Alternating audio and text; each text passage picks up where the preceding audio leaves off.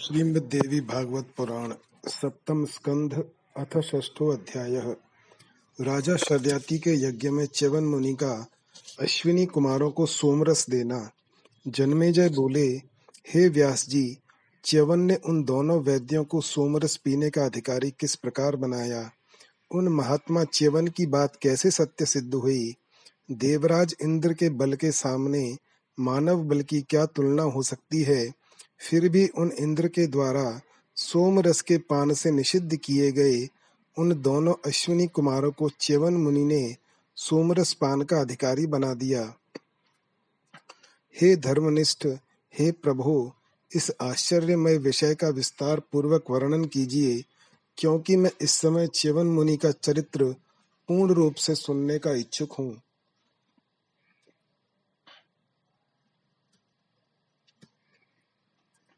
व्यास जी बोले, हे महाराज, हे भारत, राजा शर्याति ने जब भूमंडल पर यज्ञ किया था, च्यवन मुनि के तत्कालीन उस अत्यंत अद्भुत चरित्र के विषय में सुनिए। दूसरे देवता के समान तेजस्वी मुनि च्यवन सुंदर रूप वाली उस देव कन्या स्वरूपिणी सुकन्या को पाकर प्रसन्न चित्त हो गए और उसके साथ विहार करने लगे। एक समय की बात है महाराज शर्याति की पत्नी अपनी कन्या के विषय में अत्यंत चिंतित हो उठी। कांपती और रोती हुई वे अपने पति से बोली, हे राजन, आपने वन में एक अंधे मुनि को पुत्री सौंप दी थी। वह न जाने जीवित है अथवा मर गई। अतः आपको उसे सम्यक रूप से देखना चाहिए। हे नाथ, आप मुनि चेवन के आश्रम में आदर पूर्वक यह देखने के लिए जाइए। कि उस प्रकार का पति पाकर वह सुकन्या क्या कर रही है? हे राजर्षे, पुत्री के दुख के कारण मेरा हृदय जल रहा है। तपस्या करने से क्षीण शरीर वाली मेरी उस विशाल नयना पुत्री को मेरे पास ले आइए। नेत्रहीन पति पाकर महान कष्ट भोगने वाली, तप के कारण क्रश शरीर वाली, वलकल धारण करने वाली तथा क्षीण कटी प्रदेश वाली अपनी पुत्री को मैं देखना चाहती हूँ।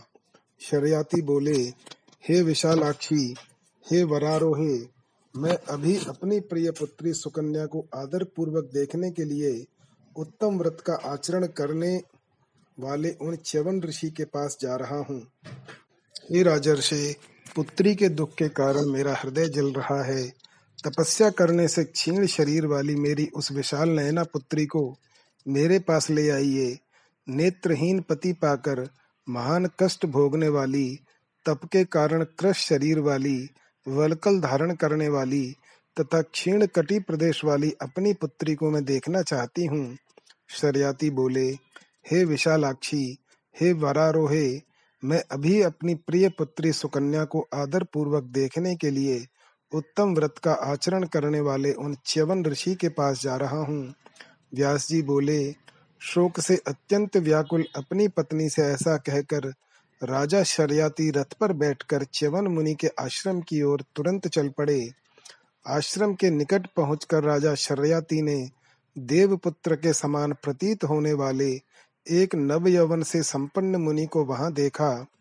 देवताओं के स्वरूप वाले उस मुनि को देखकर राजा शर्याती विस्मय में पड़ गए। वे सोचने लगे कि मेरी पुत्री ने लोक में निंदा कराने वाला यह कैसा नीच कर्म कर डाला है? प्रतीत होता है कि इसने काम पीड़ित होकर उन वृद्ध, शांत चित्त तथा अति निर्धन मुनि का वध कर दिया एवं किसी अन्य को अपना पति बना लिया है। यह कामदेव बड़ा दुस्सह है और युवावस्था में तो यह विशेष रूप से और भी दुस्सह हो जाता है। इस पुत्री ने तो मनुवंश में बड़ा भारी कलंक लगा दिया। जिस मनुष्य की पुत्री ऐसा नीच कर्म करने वाली हो, संसार में उसके जीवन को धिक्कार है, ऐसी पुत्री मनुष्यों के लिए सभी पापों से बढ़कर दुख देने वाली होती है। मैंने भी तो स्वार्थ की सिद्धि के लिए ऐसा अनुचित कार्य कर दिया था, जो कि जानबूझकर नेत्रहीन और वृद्ध मुनि को अपनी पुत्री सौंप दी।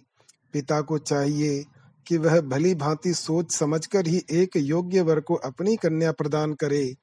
मैसा मैंने जैसा कर्म किया था, वैसा फल भी पाया।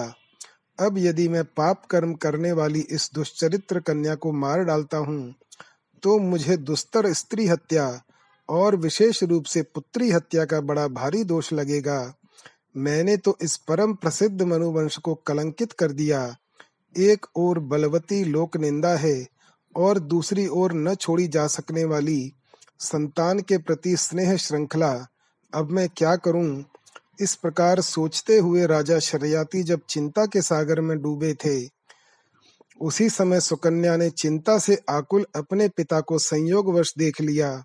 उन्हें देखते ही प्रेम से परिपूर्ण हृदय वाली वह सुकन्या अपने पिता राजा शर्याती के पास गई और वहाँ जाकर उनसे पूछने लगी, हे राजन कमल के समान नेत्र वाले बैठे हुए इन युवा मुनि को देखकर चिंता के कारण व्याकुल मुखमंडल वाले आप इस समय क्या सोच रहे हैं?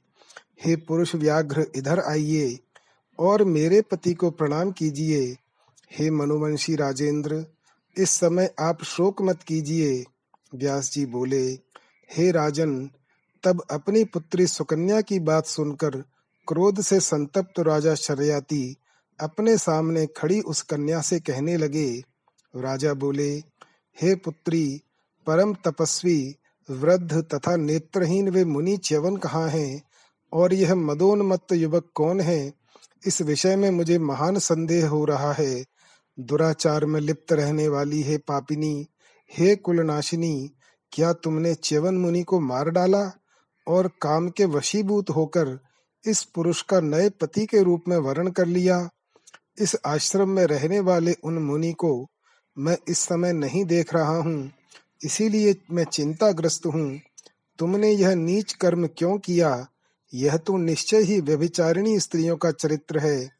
हे दुराचारिणी, इस समय तुम्हारे पास इस दिव्य पुरुष को देखकर तथा उन च्यवन मुनि को न देखकर मैं तुम्हारे द्वारा उत्पन्न किए गए शोक सागर में डूबा हुआ हूँ।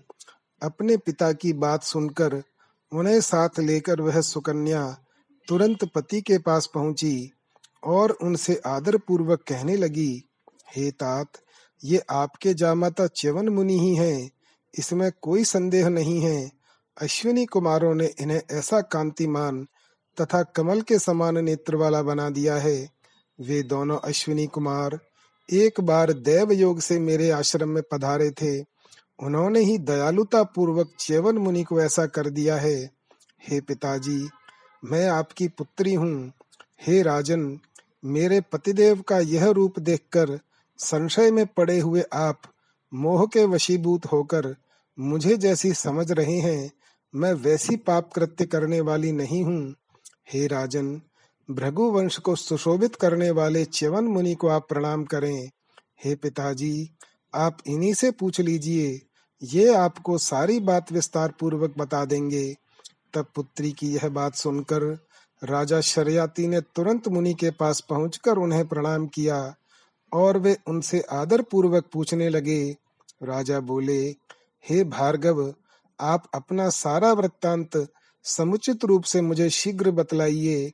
आपने फिर से किस प्रकार अपने दोनों नेत्र प्राप्त किए और आपका बुढ़ापा कैसे दूर हुआ? आपका परम सुंदर रूप देखकर मुझे यह महान संदेह हो रहा है। हे ब्राह्मण, आप विस्तार पूर्वक यह सब बतलाइए, जिसे सुनकर मुझे सुख प्राप्त हो। श्यवन बोले, हे नृप श्रेष्ठ देवताओं की चिकित्सा करने वाले दोनों अश्विनी कुमार एक बार यहाँ आए थे। उन दोनों ने ही कृपा पूर्वक मेरा यह उपकार किया है। उस उपकार के बदले मैंने उन दोनों को वर दिया है कि मैं आप दोनों को राजा शरियाती के यज्ञ में सोमपान का अधिकारी बना दूँगा। हे महाराज, इस प्रकार अश्विनी कुमारों द्वारा मुझे यह युवावस्था तथा ये विमल नेत्र प्राप्त हुए हैं। आप निश्चिंत रहें और इस पवित्र आसन पर विराजमान हो। मुनि के यह कहने पर राजा शर्याती रानी सहित सुख पूर्वक आसन पर बैठ गए। इसके बाद वे महात्मा च्यवन जी से कल्याणमयी बातें करने लगे। तत्पश्चात भृगुवंशी च्यवन मुनि ने राजा को सांत्वना देते हुए उनसे कहा, हे राजन, मैं आपसे यज्ञ कराऊँगा। आप यज्ञ संबंधी सामग्रियाँ जुटाइए। मैं दोनों अश्विनी कुमारों से प्रतिज्ञा कर चुका हूँ कि मैं आप दोनों को सोमपान का अधिकारी बना दूँगा।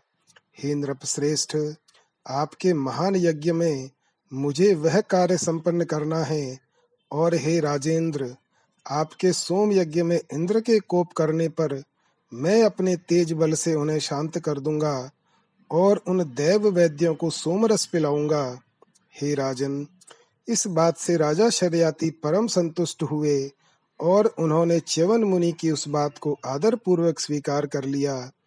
तत्पश्चात च्यवन मुनि का सम्मान करके परम संतुष्ट होकर राजा शरियाती अपनी पत्नी के साथ मुनि से संबंधित चर्चा करते हुए अपने नगर को चले गए।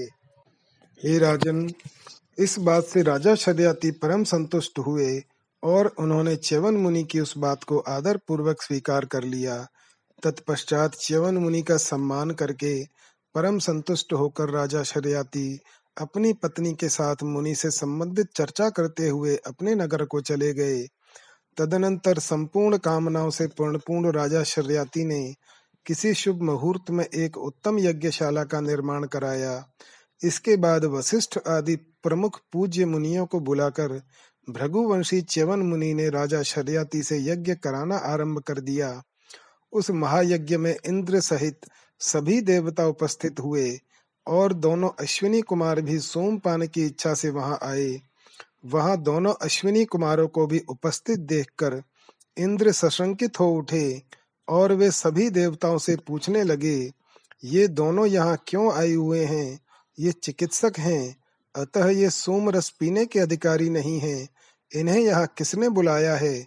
इस प्रकार इस पर राजा के उस महायज्ञ में उपस्थित देवताओं ने कोई उत्तर नहीं दिया।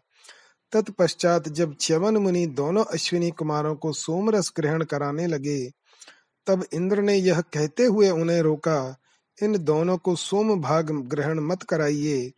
तब च्यवन मुनि ने कहा, ये सूर्य पुत्र अश्विनी कुमार सोम रस ग्रहण करने के अधिकारी कैसे नहीं हैं? हे शचीपते, आप इस बात को प्रमाणित कीजिए, ये वर्ण संकर नहीं है, अपितु सूर्य की धर्मनिष्ठ पत्नी से उत्पन्न हुए हैं। तब हे देवेंद्र, ये दोनों श्रेष्ठ चिकित्सक किस दोष के कारण सोम पान के योग्य नहीं है? हे इंद्र, इस यज्ञ में उपस्थित सभी देवता ही इसका निर्णय कर दें।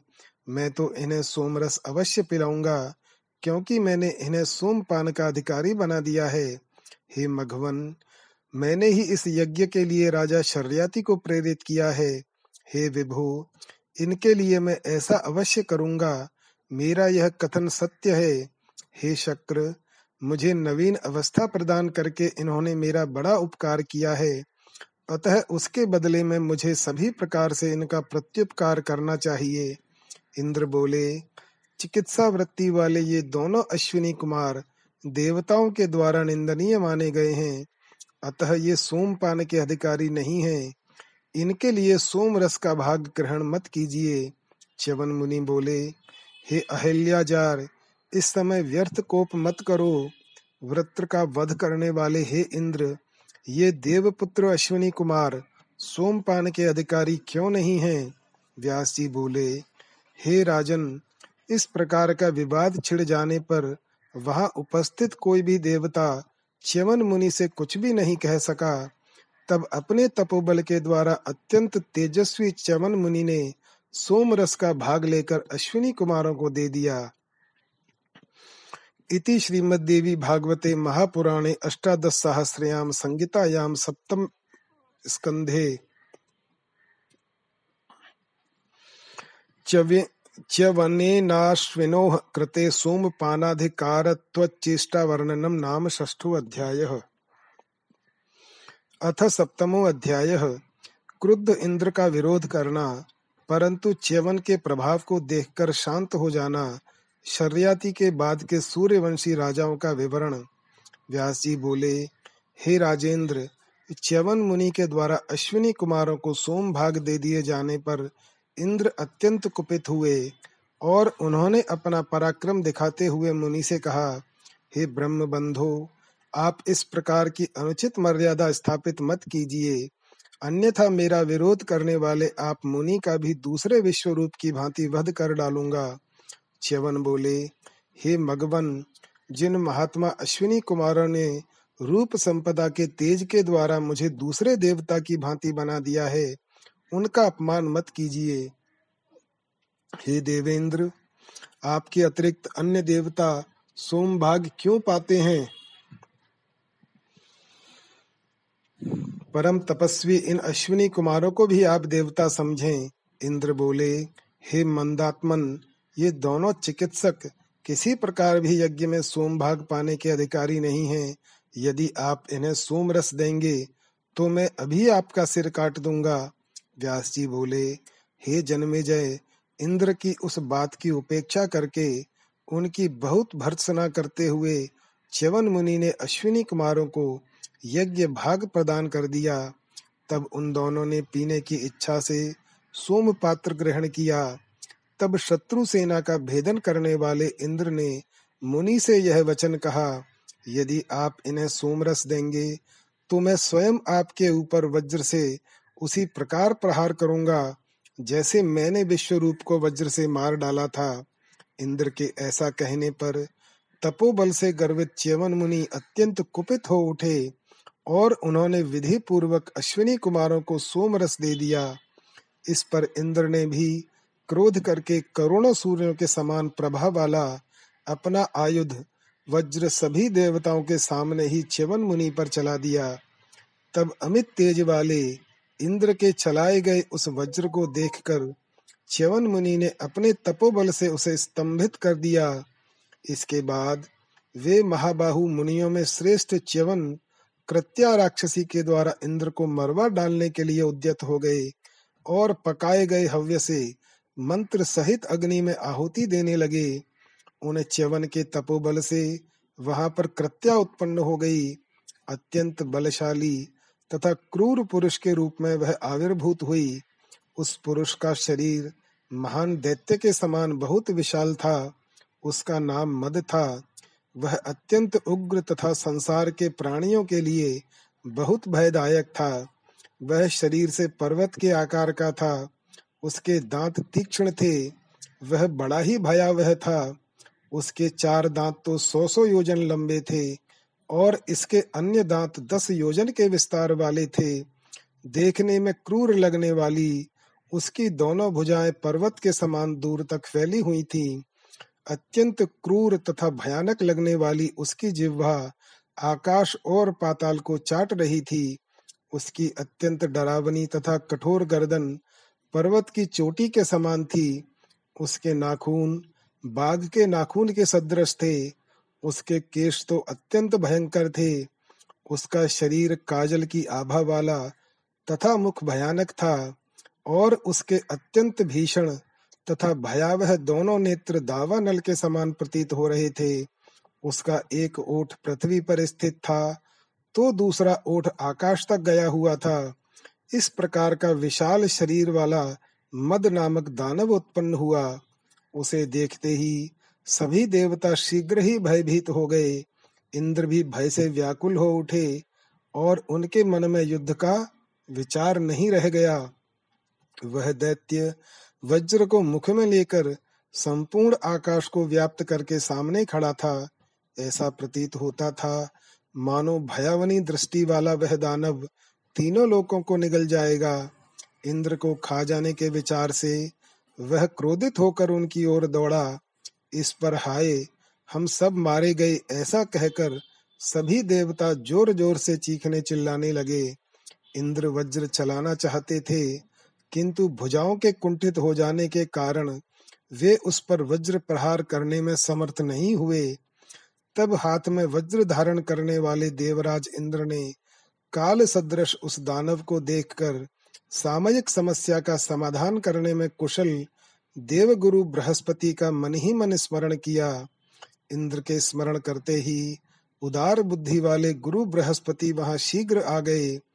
इंद्र की बड़ी दयनीय दशा देखकर तथा मन ही मन सारे कृत्य पर विचार करके वे शचीपति इंद्र से कहने लगे, हे इंद्र, मद नामक इस असुर को महामंत्रों से अथवा वज्र से मार पाना अत्यंत कठिन है। च्यवन मुनि का तपोबल स्वरूप यह महाबली दैत्य सम्यक रूप से यज्ञ कुंड से उत्पन्न हुआ है। यह शत्रु तुम्हारे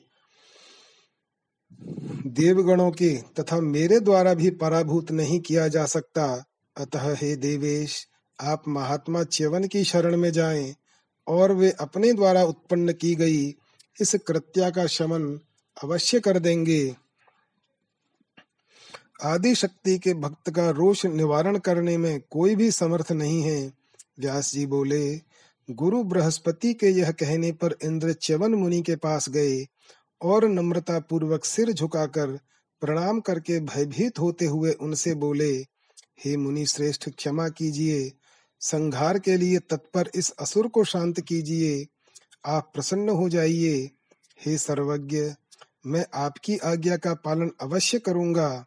हे भार्गव, ये दोनों अश्विनी कुमार आज से सोमपान के अधिकारी हो जाएँगे। हे विप्र, मेरा यह वचन सत्य है, अब आप प्रसन्न हो जाएँ। हे तपोधन, अश्विनी कुमारों को सोमपान का अधिकारी बनाने का आपका उद्यम व्यर्थ नहीं हुआ। यह उचित ही है। हे धर्मज्ञ, मैं जानता हूँ कि आप निष्प्रयोजन कोई भी कार्य नहीं करेंगे। आपने इन अश्विनी कुमारों को सोमपान का अधिकारी बना दिया। अतः अब ये यज्ञों में सदा सोमरस का पान कर सकेंगे। साथ ही राजा शर्यती का महान यश भी स्थापित हो जाएगा। हे मुनि श्रेष्ठ, मैंने यह जो भी कार्य किया है, उसे आपके पराक्रम को प्रकट करने के उद्देश्य से ही किया है। ऐसा आप समझिए। हे ब्राह्मण, आप मेरे ऊपर कृपा कीजिए। अपने द्वारा उत्पन्न किए गए इस मद नामक दैत्य को तिरोहित कर दीजिए और ऐसा करके सभी देवताओं का पुनः कल्याण कीजिए। इंद्र के इस प्रकार प्रार्थना करने पर परमार्थ तत्व के ज्ञाता च्यवन मुनि ने विरोध के कारण उत्पन्न अपने क्रोध को दबा लिया। तत्पश्चात उद्विग्न चित्त वाले देवराज इंद्र को सांत्वना देकर भृगुवंशी चेवन मुनि ने, स्त्री, मदिरापान द्यूत और आकेट, इन सब में मद को स्थापित कर दिया। इस प्रकार मद को विभिन्न जगहों पर विभक्त करके भय से घबराए हुए इंद्र को आश्वासन देकर तथा सभी देवताओं को अपने अपने कार्य पर लगाकर च्यवन मुनि ने राजा शर्याति का यज्ञ संपन्न कराया। तदनंतर सभी धर्मों के आत्मा स्वरूप भृगुवंशी च्यवन मुनि ने महात्मा इंद्र को तथा दोनों अश्विनी कुमारों को परिष्कृत सोम रस पिलाया, हे राजन, इस प्रकार च्यवन मुनि ने अपने तप के प्रभाव से उन दोनों सूर्य पुत्र श्रेष्ठ अश्विनी कुमारों को पूर्ण रूप से सोमपान का अधिकारी बना दिया। उसी समय से यज्ञ स्तंभ से सुशोभित वह सरोवर भी विख्यात हो गया, तथा मुनि के आश्रम की प्रसिद्धि सम्यक रूप से पृथ्वी पर सर्वत्र व्याप्त हो गई। उस कर्म से राजा शर्याति भी संतुष्ट हो गए। और यज्ञ संपन्न करके मंत्रियों के साथ नगर को चले गए। इसके बाद धर्मज्ञ तथा प्रतापी मनुपुत्र शर्याति राज्य करने लगे। उनके पुत्र आनर्त हुए और आनर्त से रेवत उत्पन्न हुए। शत्रुओं का दमन करने वाले वे रेवत समुद्र के मध्य कुश स्थली नामक नगरी स्थापित करके वहीं पर आनर्त आदि देशों पर शासन करने लगे। उनके सौ पुत्र हुए। उनमें कुकुदमी सबसे ज्येष्ठ तथा उत्तम था। उनकी रेवती नामक एक पुत्री भी थी, जो परम सुंदर तथा शुभ लक्षणों से युक्त थी। जब वह कन्या विवाह के योग्य हो गई, तब महाराज रेवत उत्तम कुल में उत्पन्न राजकुमारों के विषय में सोचने लगे। उस समय वे बलशाली नरेश, रेवत नामक पर्वत पर रहते हुए आनर्त आदि देशों पर राज्य कर रहे थे। वे मन ही मन सोचने लगे मैं यह कन्या किसे प्रदान करूँ? अतः सर्वज्ञ तथा देव पूजित ब्रह्मा जी के पास जाकर उन्हीं से पूछ लूँ। ऐसा विचार करके राजा रेवत अपनी पुत्री रेवती को साथ लेकर पितामह ब्रह्मा जी से वर पूछने की अभिलाषा से शीघ्र ही ब्रह्मलोक जा पहुँचे, जहाँ पर देवता, यज्ञ, छंद, पर्वत, समुद्र और नदियाँ दिव्य रूप धारण करके विराजमान थे और सनातन ऋषि सिद्ध, गंधर्व, पन्नग तथा चारण वृंद ये सभी हाथ जोड़कर स्तुति करते हुए खड़े थे। इति श्रीमद्देवी भागवते महापुराणे अष्टादश सहस्रयाम संगीतायाम सप्तम स्कंधे रेवतस्य रेवती वरार्थम ब्रह्मलोक गमन वर्णनम, नाम सप्तमो अध्याय। अथाष्टमो अथाष्टा अथाष्टमो अध्याय, राजा रेवत की कथा। जन्मेजय बोले हे ब्रह्मन, मेरे मन में यह महान संशय हो रहा है कि स्वयं राजा रेवत अपनी कन्या रेवती को साथ लेकर ब्रह्मलोक चले गए। मैंने पूर्व काल में ब्राह्मणों से कथा प्रसंग में यह अनेक बार सुना है कि ब्रह्म को जानने वाला शांत स्वभाव ब्राह्मण ही ब्रह्मलोक प्राप्त कर सकता है।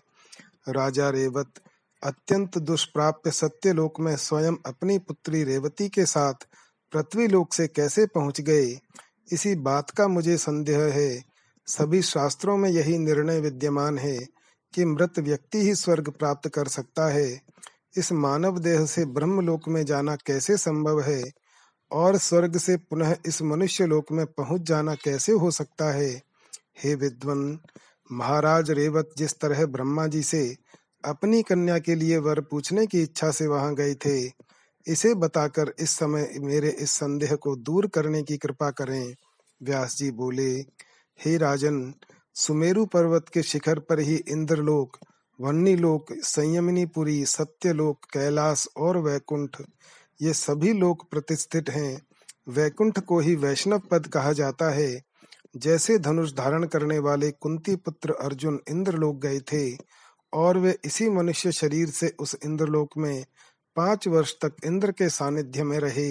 उसी प्रकार ककुत्स आदि अन्य प्रमुख राजा भी स्वर्ग लोक जा चुके हैं।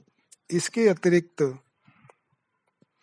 महाबलशाली दैत्य भी इंद्रलोक को जीतकर वहाँ पहुंचकर अपनी इच्छा के अनुसार रह चुके हैं। पूर्व काल में महाराज महाभिष भी ब्रह्मलोक गए थे। उन नरेश ने परम सुंदरी गंगा जी को आते देखा। हे राजन उस समय देव योग से वायु ने उनके वस्त्र उड़ा दिए, जिससे राजा ने उन सुंदरी गंगा को कुछ अनावृत अवस्था में देख लिया। इस पर काम से व्यथित राजा मुस्कुराने लगे और गंगा जी भी हंस पड़ी। उस समय ब्रह्मा जी ने उन दोनों को देख लिया और श्राप दे दिया, जिससे उन दोनों को पृथ्वी पर जन्म लेना पड़ा। दैत्यों और दानवों से पीड़ित सभी देवताओं ने भी वैकुंठ धाम में जाकर कमलाकांत जगतपति भगवान विष्णु की स्तुति की थी। अतएव हेन्द्र श्रेष्ठ, इस विषय में किसी भी प्रकार का संदेह नहीं करना चाहिए। हे नराधिप, पुण्यात्मा, तपस्वी और महापुरुष सभी लोकों में जा सकते हैं। हे नरेंद्र, हे राजन, जैसे पवित्र सदाचरण ही ब्रह्मादि लोकों में जाने का कारण है, वैसे ही पवित्र मन वाले यजमान लोग भी यज्ञ के प्रभाव से वहाँ पहुँच जाते हैं। जन्मे जय बोले, महाराज रेवत सुंदर नेत्रों वाली अपनी पुत्री रेवती को साथ में लेकर ब्रह्मलोक पहुँच गए। उसके बाद उन्होंने क्या किया? ब्रह्मा जी ने उन्हें क्या आदेश दिया? और उन रेवत ने अपनी पुत्री किसे सौंपी? हे ब्रह्मन, अब आप इन सारी बातों को विस्तार पूर्वक मुझको बतलाइए। जन्मे जय बोले महाराज रेवत सुंदर नेत्रों वाली अपनी पुत्री रेवती को साथ में लेकर ब्रह्मलोक पहुँच गए। उसके बाद उन्होंने क्या किया? ब्रह्मा जी ने उन्हें क्या आदेश दिया? और उन रेवत ने अपनी पुत्री किसे सौंपी? हे ब्रह्मन, अब आप इन सारी बातों को विस्तार पूर्वक मुझको बतलाइए। व्यास जी बोले, हे महीपाल सुनिए जब राजा रेवत अपनी पुत्री के वर के विषय में पूछने के लिए ब्रह्मलोक पहुँचे, उस समय गंधर्व लोगों का संगीत हो रहा था। वे अपनी कन्या के साथ कुछ देर तक सभा में रुककर संगीत सुनते हुए परम तृप्त हुए। व्यास जी बोले, हे महीपाल, सुनिए। जब राजा रेवत अपनी पुत्री के वर के विषय में पूछने के लिए ब्रह्मलोक पहुँचे, उस समय गंधर्व लोगों का संगीत हो रहा था। वे अपनी कन्या के साथ कुछ देर तक सभा में रुककर संगीत सुनते हुए परम तृप्त हुए। पुनः गंधर्वों का संगीत समाप्त हो जाने पर परमेश्वर ब्रह्मा जी को प्रणाम करके उन्हें अपनी कन्या रेवती को दिखाकर अपना आशय प्रकट कर दिया। राजा बोले, हे देवेश, यह कन्या मेरी पुत्री है। मैं इसे किसको प्रदान करूँ? यही पूछने के लिए आपके पास आया हूँ। अतः हे ब्राह्मण आप इसके योग्य वर बताएँ। मैंने उत्तम कुल में उत्पन्न बहुत से राजकुमारों को देखा है, किंतु किसी में भी मेरा चंचल मन स्थिर नहीं होता है। इसलिए हे देव देवेश, वर के विषय में आपसे पूछने के लिए यहाँ आया हूँ। हे सर्वज्ञ, आप किसी योग्य राजकुमार वर के विषय में बताइए। ऐसे राजकुमार का निर्देश कीजिए, जो कुलीन, बलवान, समस्त लक्षणों से संपन्न, दानी तथा धर्म परायण हो। व्यास जी बोले हे राजन, तब राजा की बात सुनकर जगत की रचना करने वाले ब्रह्मा जी काल पर्याय ब्रह्मलोक के थोड़े समय में पृथ्वी लोक का बड़ा लंबा समय बीता हुआ देखकर हंस करके उनसे कहने लगे, ब्रह्मा जी बोले, हे राजन, आपने अपने हृदय में जिन राजकुमारों को वर के रूप में समझ रखा था, वे सबके सब पुत्र, पौत्र तथा बंधुओं समेत काल कवलित हो चुके हैं। इस समय वहाँ सत्ताईसवां द्वापर चल रहा है। आपके सभी वंशज मृत हो चुके हैं और दैत्यों ने आपकी पुरी भी विनष्ट कर डाली है। इस समय वहाँ चंद्रवंशी राजा राज कर रहे हैं। अब मथुरा नाम से प्रसिद्ध उस पुरी के अधिपति के रूप में उग्रसेन व्याख्यात हैं। ययाति वंश में उत्पन्न वे उग्रसेन संपूर्ण मथुरा मंडल के नरेश हैं। उन महाराज उग्रसेन का एक कंस नामक पुत्र हुआ। जो महान बलशाली तथा देवताओं से द्वेष रखने वाला था, राजाओं में सबसे अधिक मदोन्मत्त उस दानव वंशी कंस ने अपने पिता को भी कारागार में डाल दिया और वह स्वयं राज्य करने लगा। तब पृथ्वी असह्य भार से व्याकुल होकर ब्रह्मा जी की शरण में गई। श्रेष्ठ देवगणों ने ऐसा कहा है कि दुष्ट राजाओं तथा उनके सैनिकों के भार से पृथ्वी के अति व्याकुल होने पर ही भगवान का अंशावतार होता है। अतः उस समय कमल के समान नेत्र वाले वसुदेव नंदन श्री कृष्ण देवी स्वरूपा देवकी के गर्भ से उत्पन्न हुए। वे साक्षात नारायण मुनि ही थे। उन सनातन धर्म पुत्र नर सखा नारायण मुनि ने बदरिकाश्रम में गंगा जी के तट पर अत्यंत कठोर तपस्या की थी। वे ही यदुकुल में अवतार लेकर वासुदेव नाम से विख्यात हुए। हे महाभाग उन्हीं वासुदेव भगवान श्री कृष्ण ने पापी कंस का संहार किया और इस प्रकार उस दुष्ट राजा को मारकर उन्होंने उसके पिता उग्रसेन को संपूर्ण राज्य दे दिया।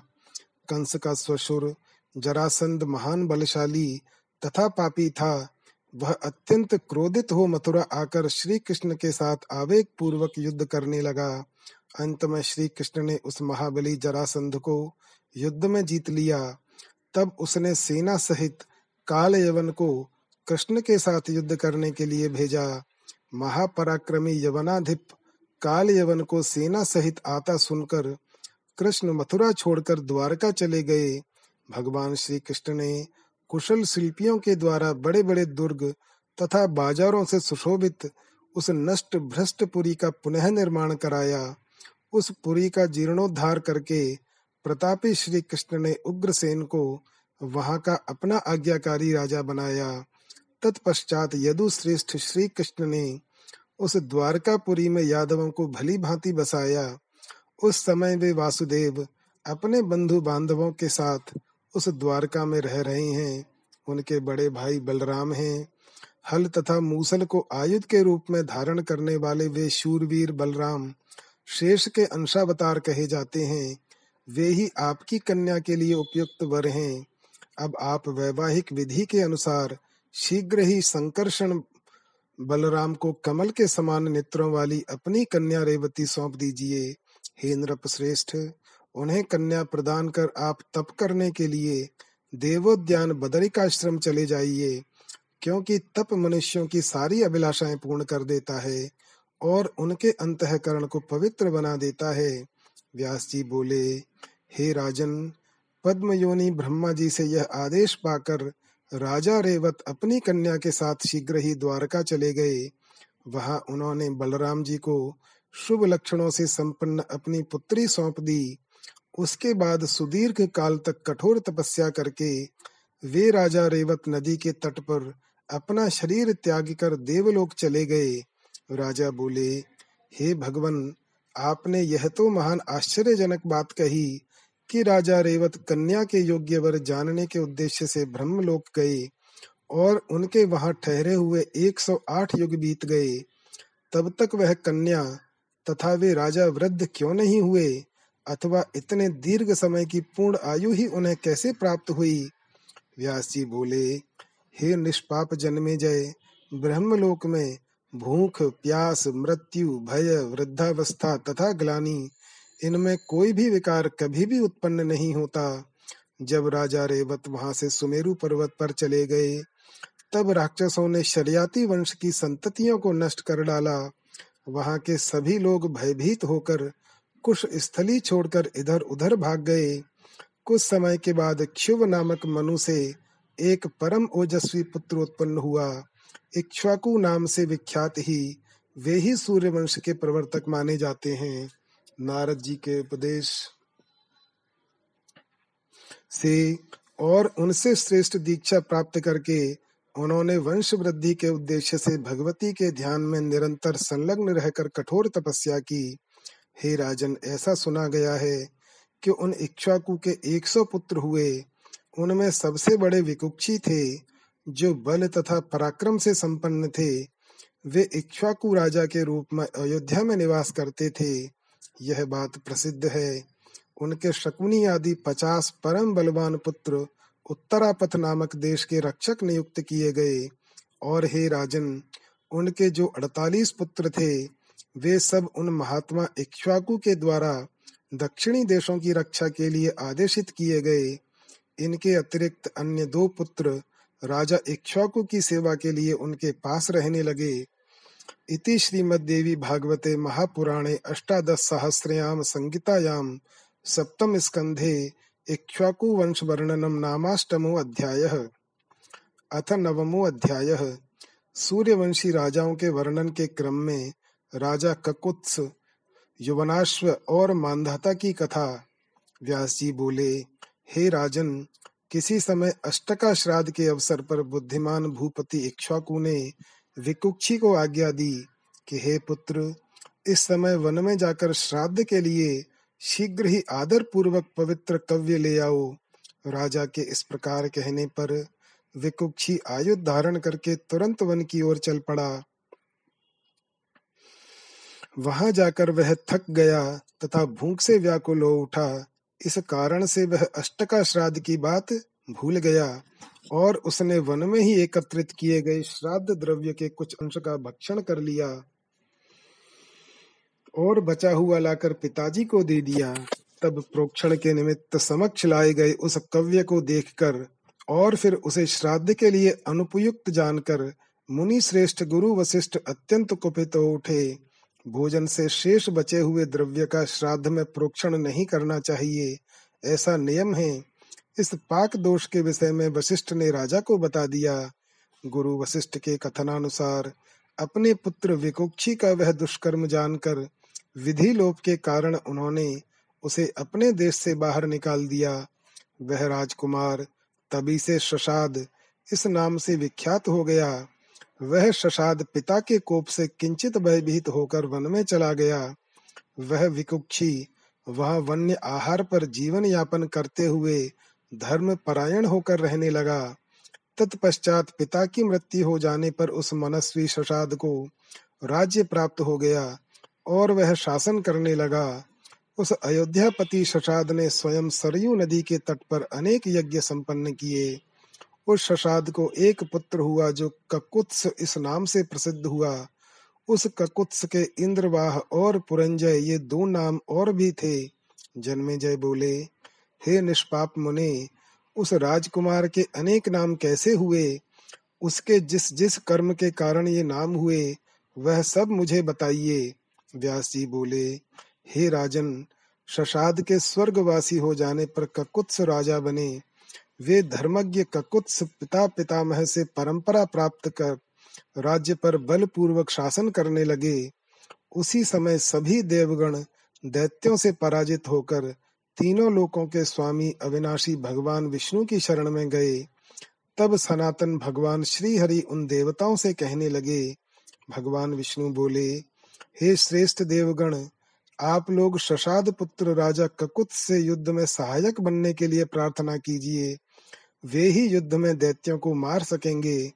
वे धर्मात्मा ककुत्स धनुष धारण करके सहायता के लिए अवश्य आएँगे। भगवती पराशक्ति की कृपा से उनके पास अतुलनीय सामर्थ्य है। हे महाराज, भगवान विष्णु की यह उत्तम वाणी सुनकर इंद्र समेत सभी देवतागण अयोध्या में रहने वाले शशाद पुत्र महाराज ककुत्स के पास जा पहुँचे। राजा ककुत्स ने उन आए हुए देवताओं का धर्म पूर्वक अत्यंत उत्साह के साथ पूजन किया और इसके बाद वे उनसे आने का प्रयोजन पूछने लगे। राजा बोले हे देवगण, मैं धन्य और पवित्र हो गया। मेरा जीवन सार्थक हो गया, जो कि आप लोगों ने मेरे घर पधार कर मुझे अपना महनीय दर्शन दिया है। हे देवेश्वरो, आप मुझे अपने कार्य के विषय में बतलाएँ। आपका वह कार्य चाहे मनुष्यों के लिए परम दुस्साध्य ही हो, मैं वह महान कार्य हर प्रकार से संपन्न करूँगा। देवता बोले, हे राजेंद्र हमारी सहायता कीजिए, शचीपति इंद्र के सखा बन जाइए और देवताओं के लिए भी अजेय महान दैत्यों को युद्ध में परास्त कर दीजिए। पराशक्ति जगदम्बा के अनुग्रह से आपके लिए कुछ भी दुर्लभ नहीं है। भगवान विष्णु के भेजने पर ही हम लोग आपके पास आए हैं।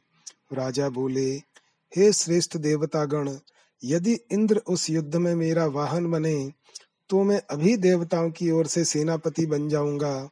मैं इसी समय इंद्र पर आरूढ़ होकर युद्ध क्षेत्र में जाऊँगा और देवताओं के लिए युद्ध करूँगा। मैं यह सत्य कह रहा हूँ।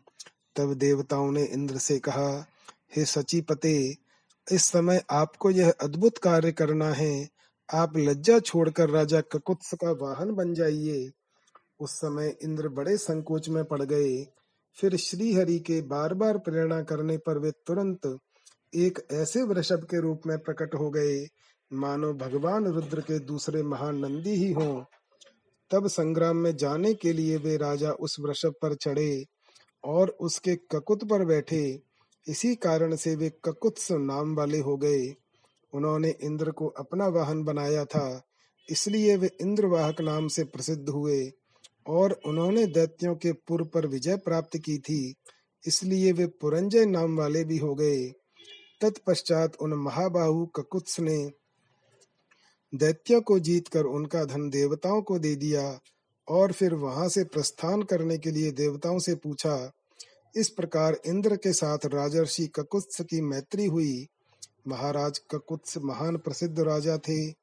उनके वंश में उत्पन्न सभी राजा काकुत्स नाम से पृथ्वी लोक में अत्यधिक प्रसिद्ध हुए। राजा ककुत्स की धर्म पत्नी के गर्भ से एक महाबली पुत्र हुआ जो अनेना नाम से विख्यात हुआ।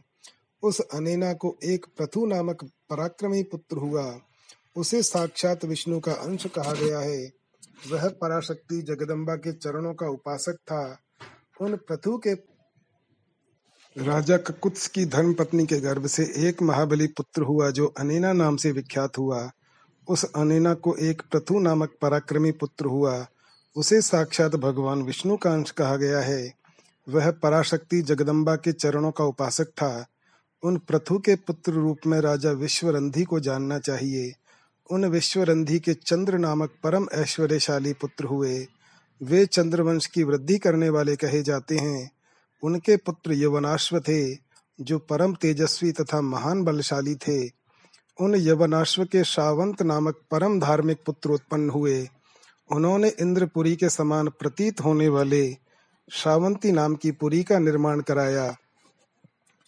उन महात्मा श्रावंत के बृहदश्व नामक पुत्र हुए और बृहदश्व के पुत्र राजा कुवलयाश्व हुए। उन कुवलयाश्व ने धुंधु नामक दैत्य का संहार किया। तभी से उन्होंने पृथ्वी लोक में धुंधुमार नाम से परम प्रसिद्धि प्राप्त की। उनके पुत्र दृढ़ाश्व हुए, जिन्होंने पृथ्वी की भली भांति रक्षा की। उन दृढ़ाश्व के पुत्र श्रीमान हरयश्व कहे गए हैं। उन हरयश्व के निकुंभ नामक पुत्र कहे गए हैं। वे महान राजा हुए। निकम्ब के पुत्र बर हणाश्व और उनके पुत्र कृषाश्व हुए। उन कृषाश्व के प्रसेनजित नामक बलवान तथा सत्य पराक्रमी पुत्र उत्पन्न हुए और प्रसेनजित के एक भाग्यशाली पुत्र उत्पन्न हुए। वे यौवनाश्व इस नाम से प्रसिद्ध हुए। उन यौवनाश्व के पुत्र श्रीमान राजा मानधाता थे। हे मानद, उन्होंने भगवती जगदम्बा को प्रसन्न करने के लिए महातीर्थों में एक हज़ार आठ देवालयों का निर्माण कराया था। ये माता के गर्भ से जन्म न लेकर पिता के उदर से उत्पन्न हुए थे। पिता की कुक्षी का भेदन कर उन्हें वहाँ से निकाला गया था। राजा बोले, हे महाभाग व्यास जी, उन महाराज मानदाता के जन्म के विषय में जैसा आपने कहा है वह तो असंभव सी घटना है। मैंने ऐसा न तो सुना है और न देखा ही है। अब आप राजा मानधाता के जन्म का वृत्तांत विस्तार पूर्वक बताइए। वह सर्वांग सुंदर पुत्र राजा यौवनाश्व के उदर से जिस प्रकार उत्पन्न हुआ उसे कहिए। व्यास जी बोले, हे राजन, परम धर्मनिष्ठ राजा यौवनाश्व संतानहीन थे। उन महाराज की एक सौ रानियाँ थीं। किंतु किसी से भी संतान न होने के कारण वे प्रायः चिंतित रहते और संतान के लिए नित्य सोच में पड़े रहते थे। अंत में अत्यंत दुखित होकर वे यौवनाश्व वन में चले गए। वहाँ ऋषियों के पवित्र आश्रम में रहते हुए वे महाराज यौवनाश्व सदा खिन्न रहते थे और व्यथित होकर सदा दीर्घ श्वास छोड़ते रहते थे। इसे वहाँ रहने वाले तपस्वी जन बराबर देखा करते थे। उन्हें इस प्रकार दुखित देखकर सभी विप्रों को उन पर दया आ गई। ब्राह्मणों ने उनसे पूछा, हे राजन, आप यह चिंता किस लिए कर रहे हैं? हे पार्थिव, आपको कौन सा कष्ट है? हे महाराज, आप अपने मन की बात सच सच बताइए। हम लोग हर तरह से आपका दुख दूर करने का उपाय करेंगे।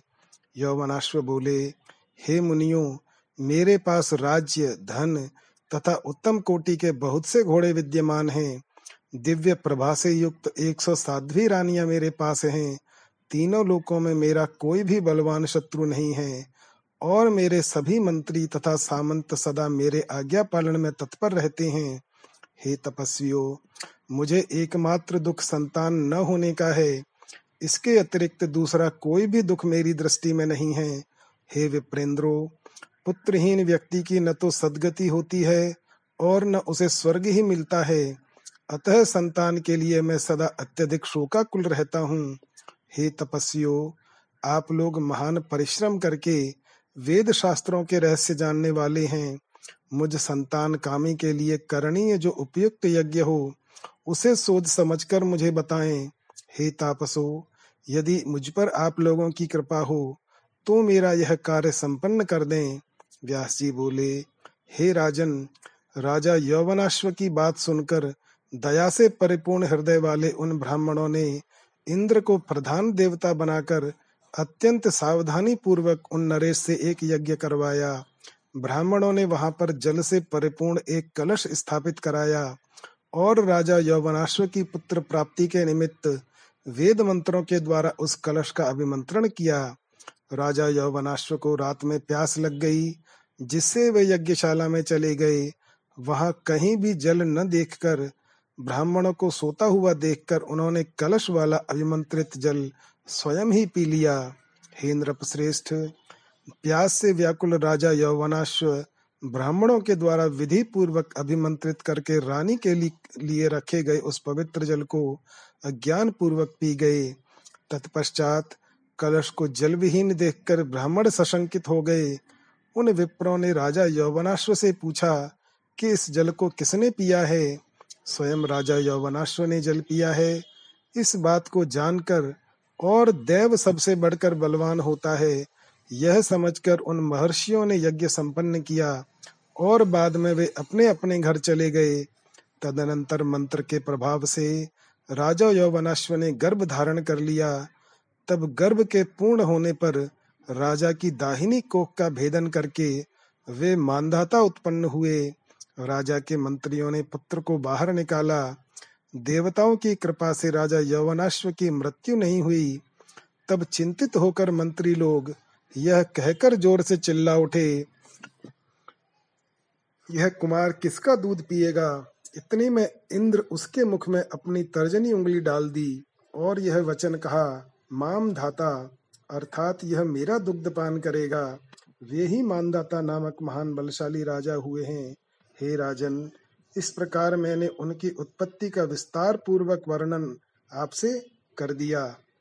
इति श्रीमद्देवी भागवते महापुराणे अष्टादश सहस्रयाम संगीतायाम सप्तम स्कंधे मानधातोत्पत्ति वर्णनम नाम नवमो अध्याय। जय श्री राम